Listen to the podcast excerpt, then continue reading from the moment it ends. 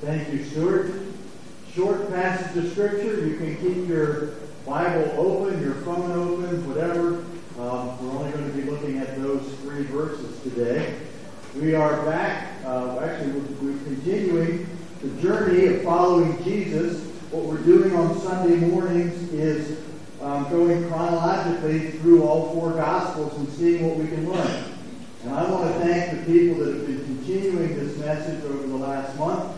Um, Matthew was here last week. We had uh, GID. They gave us a little interlude in that. And uh, uh, we had some other speakers from outside. What we're doing is we're trying to just move through the life and ministry of Jesus the three years that he was here on earth. In the bulletin, you will find that you can see the scripture for this week, and you'll see that we're only preaching on three verses. There's a lot more here in this passage. Um, I didn't think you wanted to stay here until about 3 o'clock this afternoon, so I'm limiting it to these three verses. But you can read the others, and uh, in the bulletin it also has the scripture for next week. I am enjoying this opportunity to go through and see what Jesus did, how he did it, when he did it. Right now we're about a year and a half into Jesus' ministry. He was ministering for about three years, so we're about the midway point and uh, things will start changing a little bit here during this time. What I want to do is I also want to ask you to please get a bulletin, and uh, I am trying to uh, help out. Besides, this is kind of fun. If you take out your bulletin insert, you see one side doesn't have pictures and one side does have pictures. Okay? The side without pictures are the notes for today. Okay, you can use that during the message as we go through here. The side with pictures is, I know that from time to time we have kids, we have teenagers, we have students here of various ages, and so I uh, got a little creative in the office this week and wrote down some things that if you are of the younger set, you can work on them. Actually, some things that you can do um, during the message. Um, so if you want to bug a pen or a pencil or a crayon or something from somebody, you can do that. Now, adults, I find these things fun too. So you might want to do them, um, but there's some activities there, and then there's the regular discussion questions um, for us, and uh, hopefully all of them can help keep us on track. So to get us started today, what I want to do is just introduce the idea of a turnstile. Okay? How many turnstiles do you think are in Hong Kong? Does anybody know? Google doesn't know. I don't have a number for you. There's, there's dozens of them just here at one station. Um, so uh, I have no idea how many there are in Hong Kong.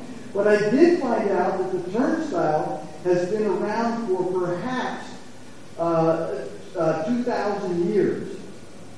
Um, somebody's tracing it back to England, but I can't imagine that they are the only ones that have turnstiles.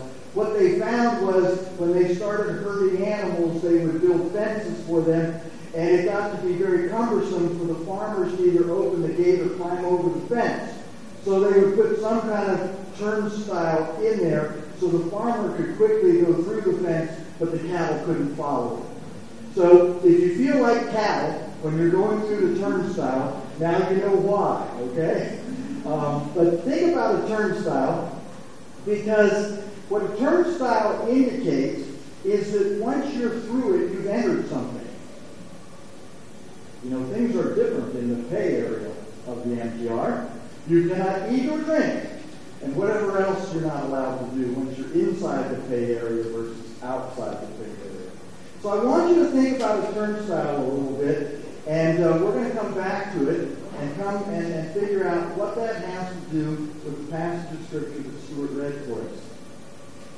So first of all, let's look again at the parable. It's a very short parable. Stuart read it. You probably almost memorize it. It's three verses long, and it gives us two parables, talks about two different men. One's a man who finds a treasure buried in a field, and the other one is a businessman who finds a pearl both of them recognize the value of the treasure that they have found. and they act accordingly. So, what I'd like to do is just simply give us three questions. Um, those three questions are on your handout. They're also up on the screen now. I want you to talk with somebody beside you, find somebody to talk with, help get the answers for these things. If you have children with you, engage them in the discussion. But uh, what I'd like you to do is, is answer these questions. We're going to get uh, you can answer them. What, do the, what does the hidden treasure or the pearl represent? So go ahead and talk. You can see the second question. You can see the third question. We're going to need some answers here.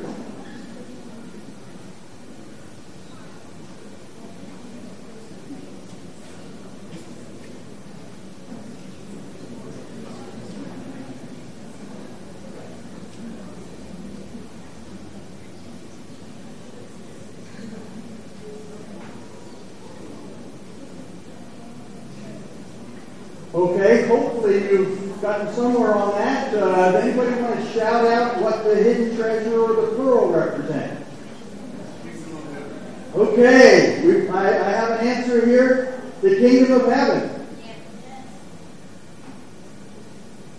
Ah, magic. It came up. Um, kingdom of heaven, yes. Okay, so we have a pearl, and the treasure represents the kingdom of heaven. What does the man and the merchant represent? I'm hearing Jesus, I'm hearing us. By the way, I've been a Sunday school teacher long enough with children and teenagers. I know, I'm going to tell you this right now, there are four words that you can say to answer a Sunday school teacher's question and be right most of the time. One is yes, the other is no, the next one is the Bible, and the next one is Jesus. Okay, so if you say those four, you can be right most of the time. But okay, so I'm hearing Jesus and I'm hearing us. Let's go with let's go with us. Someone that's following Jesus or following God. Okay? So what is the significance that what they find is valuable? Why does it matter? I mean, they could have just stumbled over a rock in the sand. There was a man walking through the field. He stumbled over a rock and he went and dug it up. He went and found a pearl, and it had so many imperfections with it in it, he just threw it back into the sea. But the stuff that they find here, the treasure and the pearl, are valuable. What does that matter? Why is that important? An answer from this side, we have an answer from this side.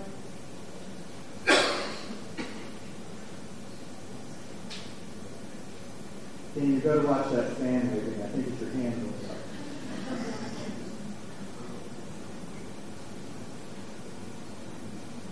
What does it matter that these treasures are valuable?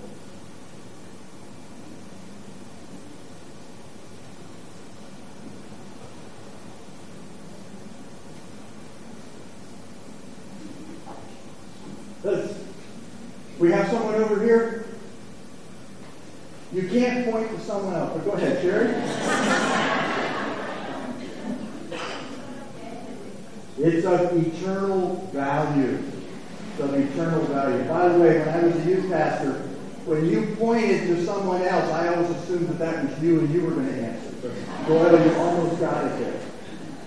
Yeah, the kingdom of heaven is more valuable than anything else. These guys sold everything.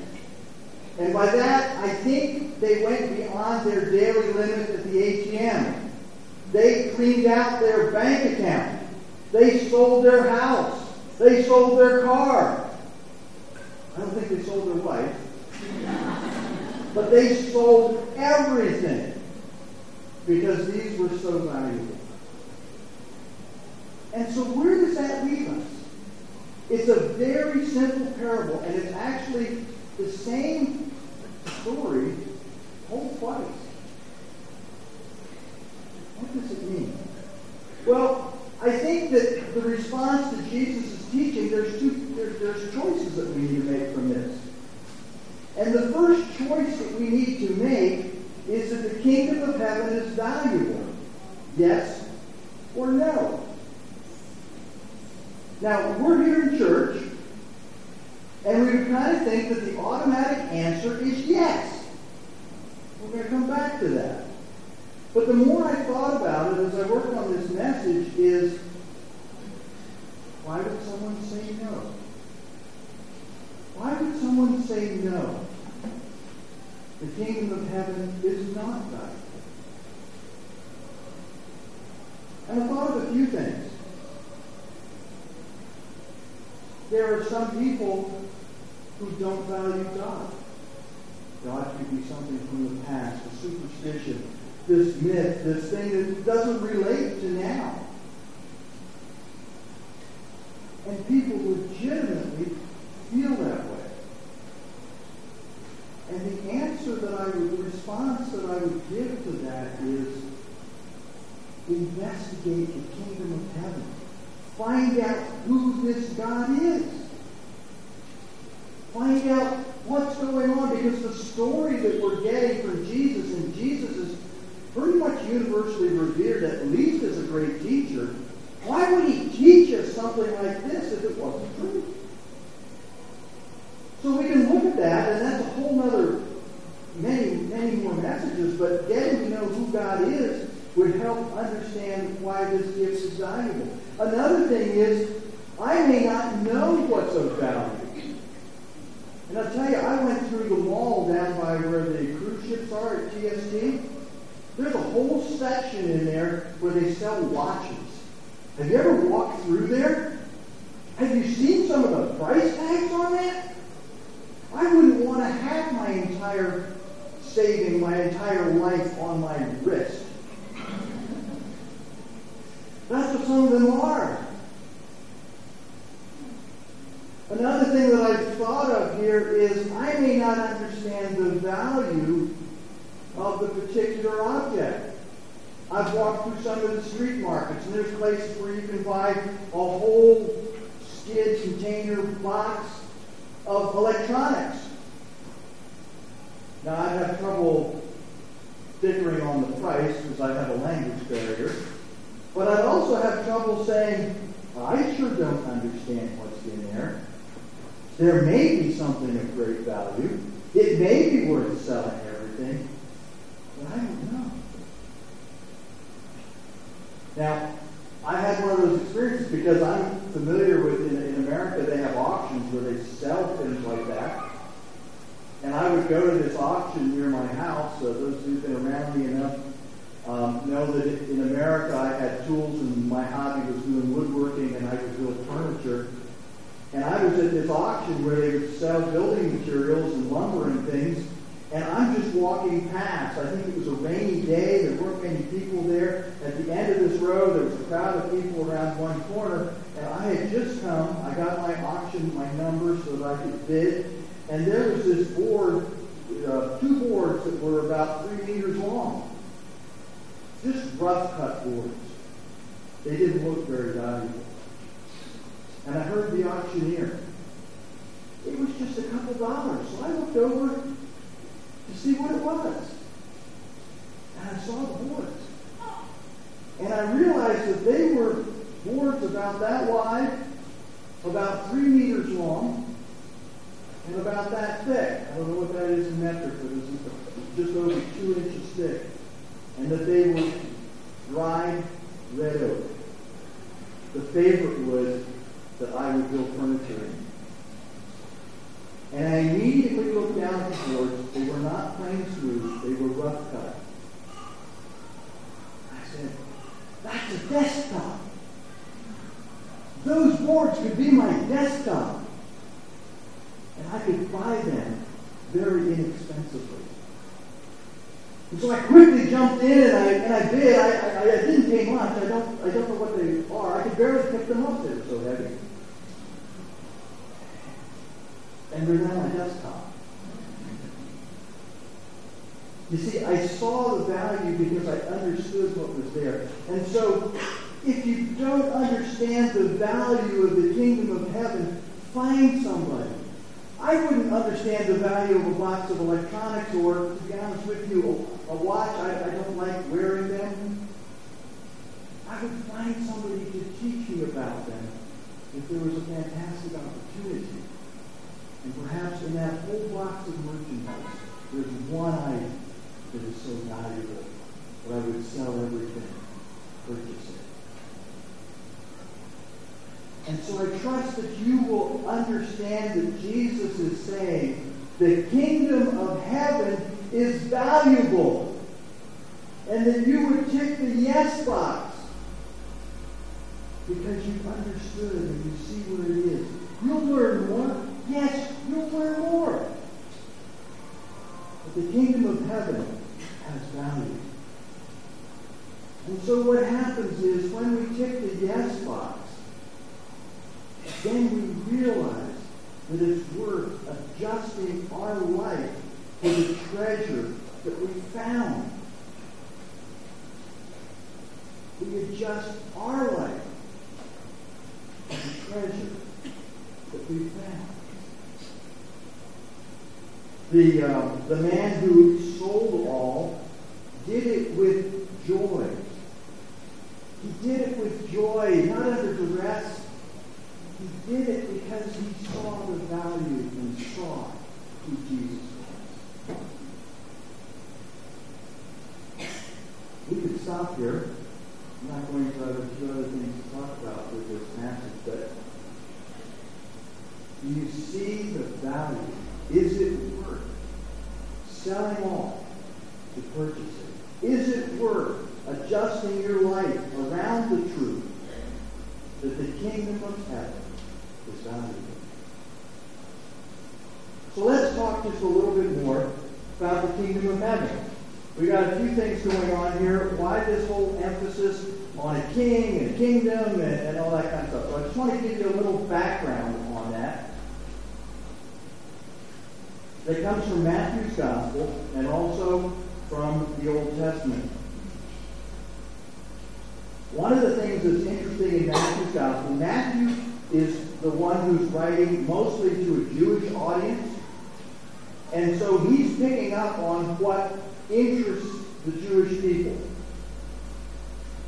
And the word king and kingdom are found many, many times in the book of Matthew. And so he builds on this idea that there's a king or a kingdom that's coming. He calls God's universe, what God, the, the, the, teachings of God, he calls them a kingdom. Jesus is coming as a king. Let me just give you a few of the places where we find this going on here in, uh, in the book of Matthew. When the Magi were coming to look for Jesus, they told Herod that they were looking for the king of the Jews, which sent Herod into a whole uh, tizzy about what to do with that. John the Baptist preached that the kingdom of heaven is near. Jesus went through Galilee preaching the good news of the kingdom of heaven. The Beatitudes, beginning of the Sermon on the Mount, teach that these are of the kingdom of heaven. When we follow them, we are of the kingdom of heaven. When Jesus prayed, he prayed, Thy kingdom come. When Jesus taught his followers, he told them, Seek first the kingdom of God. He taught that there is an evil kingdom of Satan. And in the passage uh, that we talked about last week, the kingdom was intermingled with the weeds, and the kingdom can influence the world. So Matthew is using this term, kingdom of heaven, to catch the Jewish reader and realize that this is what they have been looking for. Hundreds and hundreds of years, you've been looking for the kingdom. And Jesus is saying at this point, the kingdom that you've been looking for is valuable. Throughout the Old Testament, we had the image of a kingdom. The Jewish people wanted a kingdom. The first three kings were Saul, David, and Solomon. The kingdom went on, it was divided, and they lost the kingdom due to disobedience to God. They were taken off as prisoners in a foreign kingdom. And as they started realizing that a new king was predicted, the Messiah, they realized that this Messiah would be their king. The Roman Empire invaded Palestine in 64 BC, 67 years before Jesus came. And the Jewish people were longing for this king to come and throw off the oppressor of the Roman government. And so when they were looking for a king and a kingdom, they were looking for the wrong king. They were looking for a king that would bring governmental peace, not internal peace. I think a lot of what's going on is they missed the king because they were looking for the wrong king. And that leads me to ask the question, what kind of king or kingdom are we expecting? This kingdom's not going to be valuable if we don't recognize what kind of king is coming. What kind of king are you expecting? What kind of king are you looking for? I wonder, are we looking for a king who allows me to stay on the throne? You know, it's really nice to have, have a king, but I don't want to give up. I don't want to get off the throne. I don't want to not be in charge. You know, the king can kind of get a second seat over here. I used to see a sign that said, God is my co-pilot. kind of the second seat, isn't it? God's my first officer.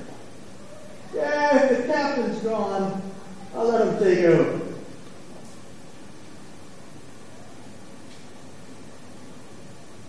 Jesus needs the pilot seat. Jesus needs the one that sets, be the one that sets the course.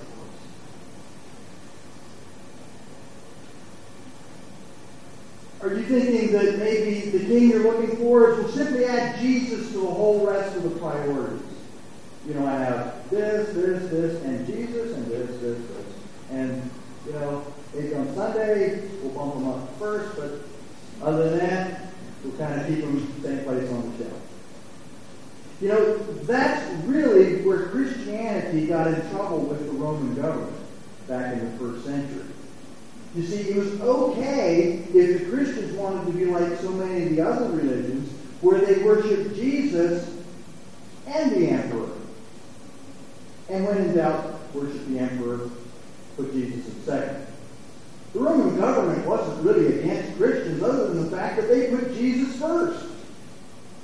It almost sounds like some, some other countries that are going on, and that's what Christians get in trouble. Because the Christians won't put Jesus second third, fourth. And so I wonder if the king is really just a backup plan. You know, when I own property, I don't own any property anymore. When I owned property, I had fire insurance on that property. Did I ever intend to use that fire insurance? I sure hope not. I didn't want my house to burn down. But I had that fire insurance policy that I could pull out. Got to be sure you put it in a safe place so it doesn't burn too. You can pull that policy out or go to your agent and say, I want some cash to replace the property. Is Jesus kind of a fire insurance policy just in case something doesn't happen? Know, I got them in my back pocket here, but you know, pull out. If there's, if there's tests coming up, I'm certainly going to pray. If somebody gets sick, I'm going to pray. When I get to the end of my life, I'll pull that out. But for now, we just leave him there. And so you're going to miss the king if you're looking for the wrong king. You're not going to be satisfied with the king that comes if you're looking for the wrong king. Well, I want to suggest that there's a couple attitudes that have to do with the kingdom of heaven. What does the kingdom of heaven mean? What kind of attitude should I have? And the first one goes back to the turnstile we talked about at the very beginning. I think that some of us are turnstile Christians. You see, a turnstile Christian says, my goal is to get through the turnstile and then stop. I've never seen anybody stop in the MTR after they get through the turnstile. I've seen them stop before I get before they get through the turnstile. They're trying to get their octopus card to work, you know, and you get behind one of them and it takes you a little while. But after they get through, they all go on someplace.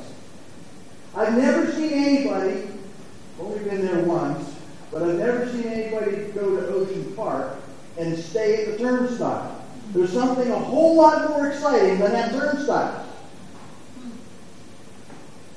But I think sometimes as Christians we say, I've accepted Jesus as my Savior. I'm in! It's exciting! I'm through the turnstile! Oh man, I'm going to wait here. Jesus is going to come back. This will be exciting for the next 60 years here at this turnstile. The turnstile is not the destination, it's the beginning. It's only the beginning. And so I want to encourage us to not be turnstile Christians. I'm trying to find a word for it. I came up with kingdom Christian. It's a kingdom. Do you see this, this girl up on the mountain? She must be overlooking Hong Kong. I don't, I don't know where that is. But she's looking at the whole kingdom that's out there to see and to enjoy, to experience. Your walk with God starts with Jesus Christ and knowing Him as Savior. And goes on to so much more. If Christianity seems boring, I would suggest you're stuck at the turnstile. Go enjoy the rides. Go enjoy whatever's beyond there. See what God has for you.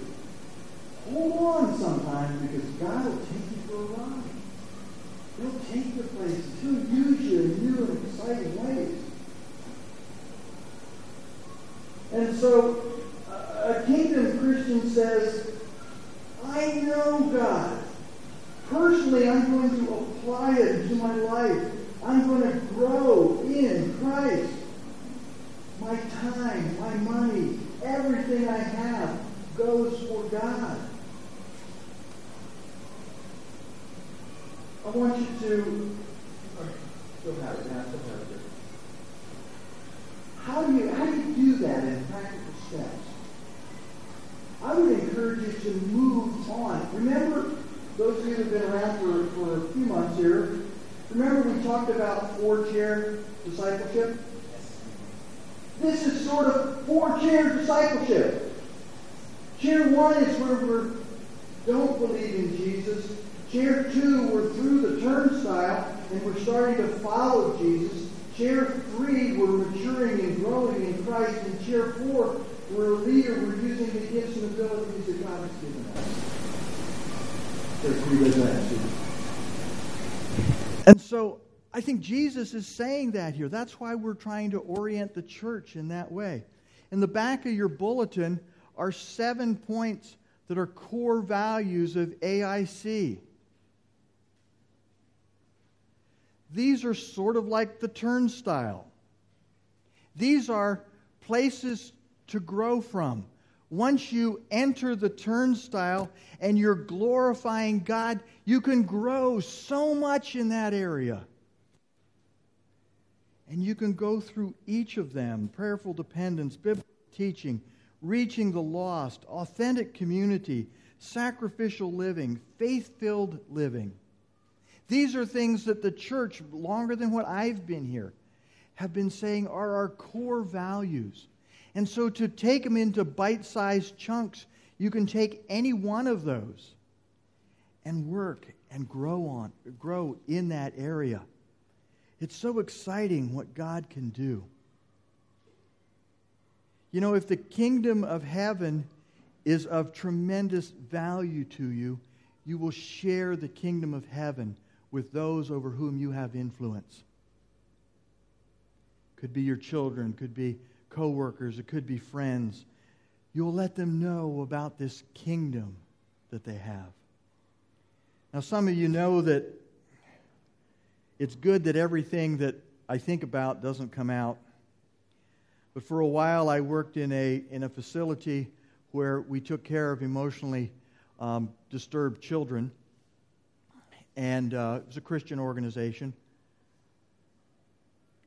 It became rather humorous to me some of the things that we would do. It used to just be for teenagers, and then they added down to age five and six. And broke my heart to see some of these kids going through that kind of facility and, and have to, to get the stability in their life because of what was going on. But I remember when I was getting oriented to work with the younger children, we had uh, two times a day that they had to brush their teeth. They had to brush their teeth in the morning. They had to brush their teeth before they go, went to bed. I am all for brushing teeth, okay? I think that you should, you should have your teeth brushed. Um, I've got the dental people here looking at me kind of. I am all for brushing teeth. It should be something that you teach your children, something that they, they get beyond. But I thought it humorous, or maybe sad, that any Christian teaching for the children became optional. Became optional. The child could decide if they want to go or not go. And I thought, my goodness, if you look at the eternal perspective, a kingdom mentality, these kids can get into heaven with no teeth.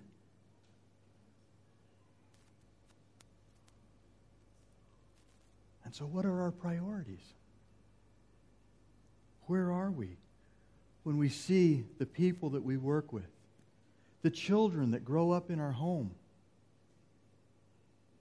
Do we convey to them the value and importance of the treasure of the kingdom of heaven? So, this idea, if it's truly valuable, it will affect me. It will affect the people that I have influence over. And it affects us as a church when we make our decisions. We should be making decisions that value, that say, yes, this kingdom is valuable.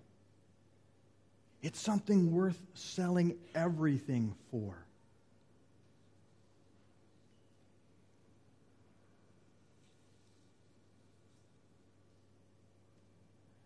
And so we ultimately have the question are we going to be a kingdom Christian or a turnstile Christian? Are we going to go beyond the turnstile? That was almost the title for my message Beyond the Turnstile. We want to go beyond the turnstile. I went looking to see, you know, when you find a truth in the Bible, you want to be sure that it's, it's really core to the Bible. Is this something that is communicated elsewhere? Is it something that's been true throughout history in Christianity? Are there other people that have been impacted by this same truth? And so I first started looking in the Bible. And I found Paul. What does Paul have to say? Would you say that Paul is a turnstile Christian or a kingdom Christian?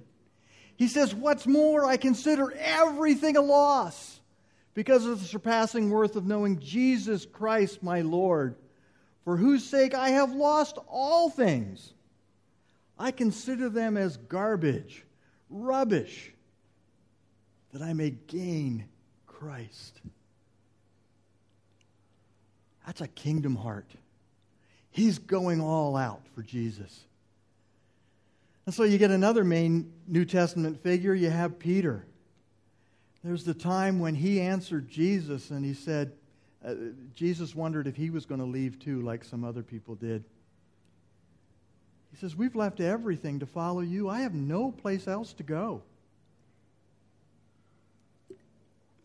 A kingdom mindset.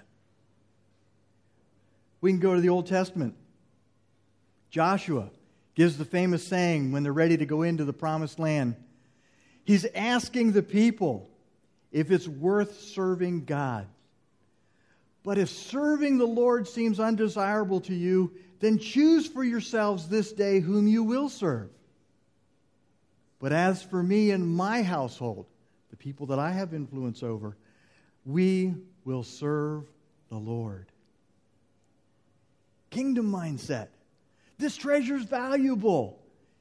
He's giving all to move on in the kingdom. So I started looking elsewhere, trying to find some other people. You know, real people. Those, those others are real people, but someone in our time.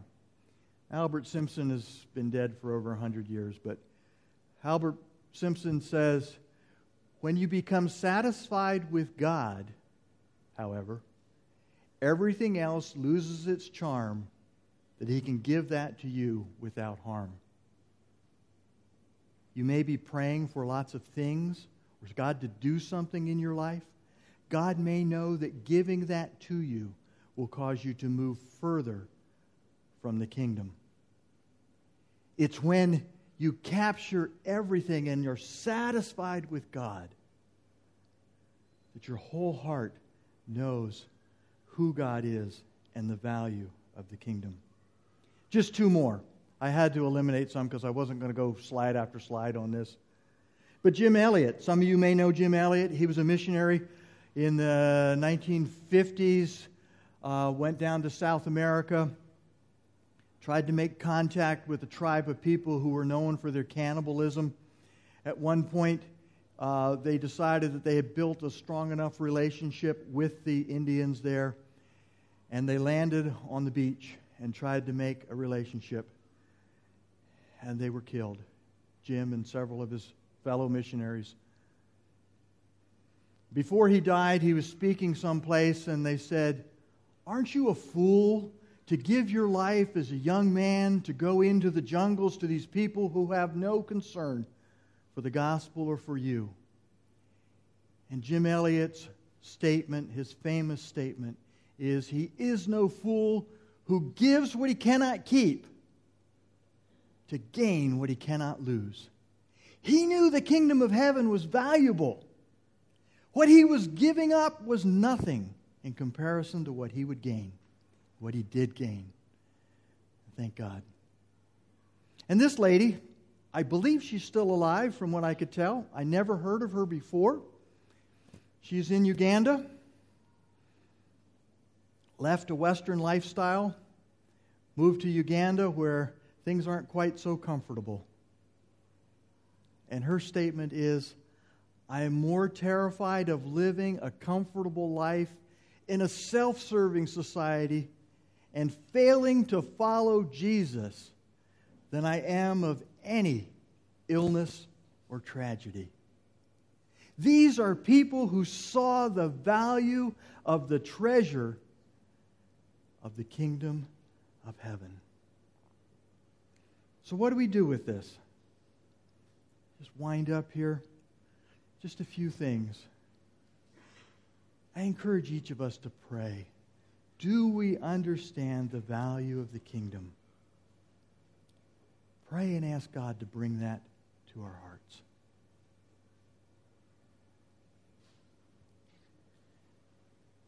Realize the value of the kingdom. And I can understand why there are serious questions and doubts about God and who He is, about Jesus and what He teaches. But there are men and women, both in Bible times and currently, who give their lives because of the treasure that they found.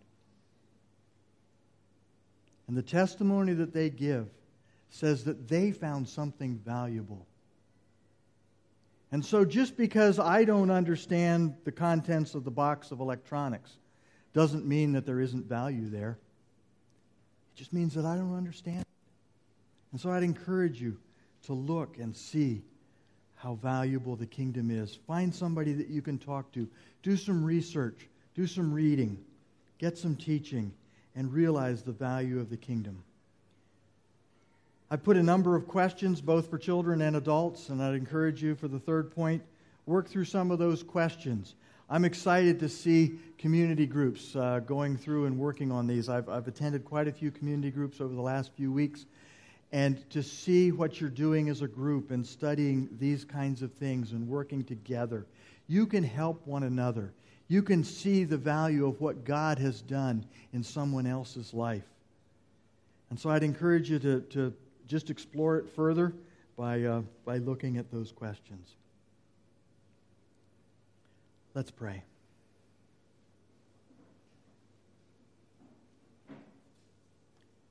Dear God, this treasure box, we need to dig into it.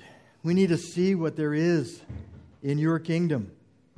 We need to see the value of it so that as we make choices in life, we can adjust our choices to fit the reality of your truth instead of trying to adjust your truth to our life. Lord, I pray that as individuals, I pray that as a church, I pray that as community groups, we can encourage one another on. Help us to realize the value of what we have. We give you the praise. We give you the thanks. In Jesus' name.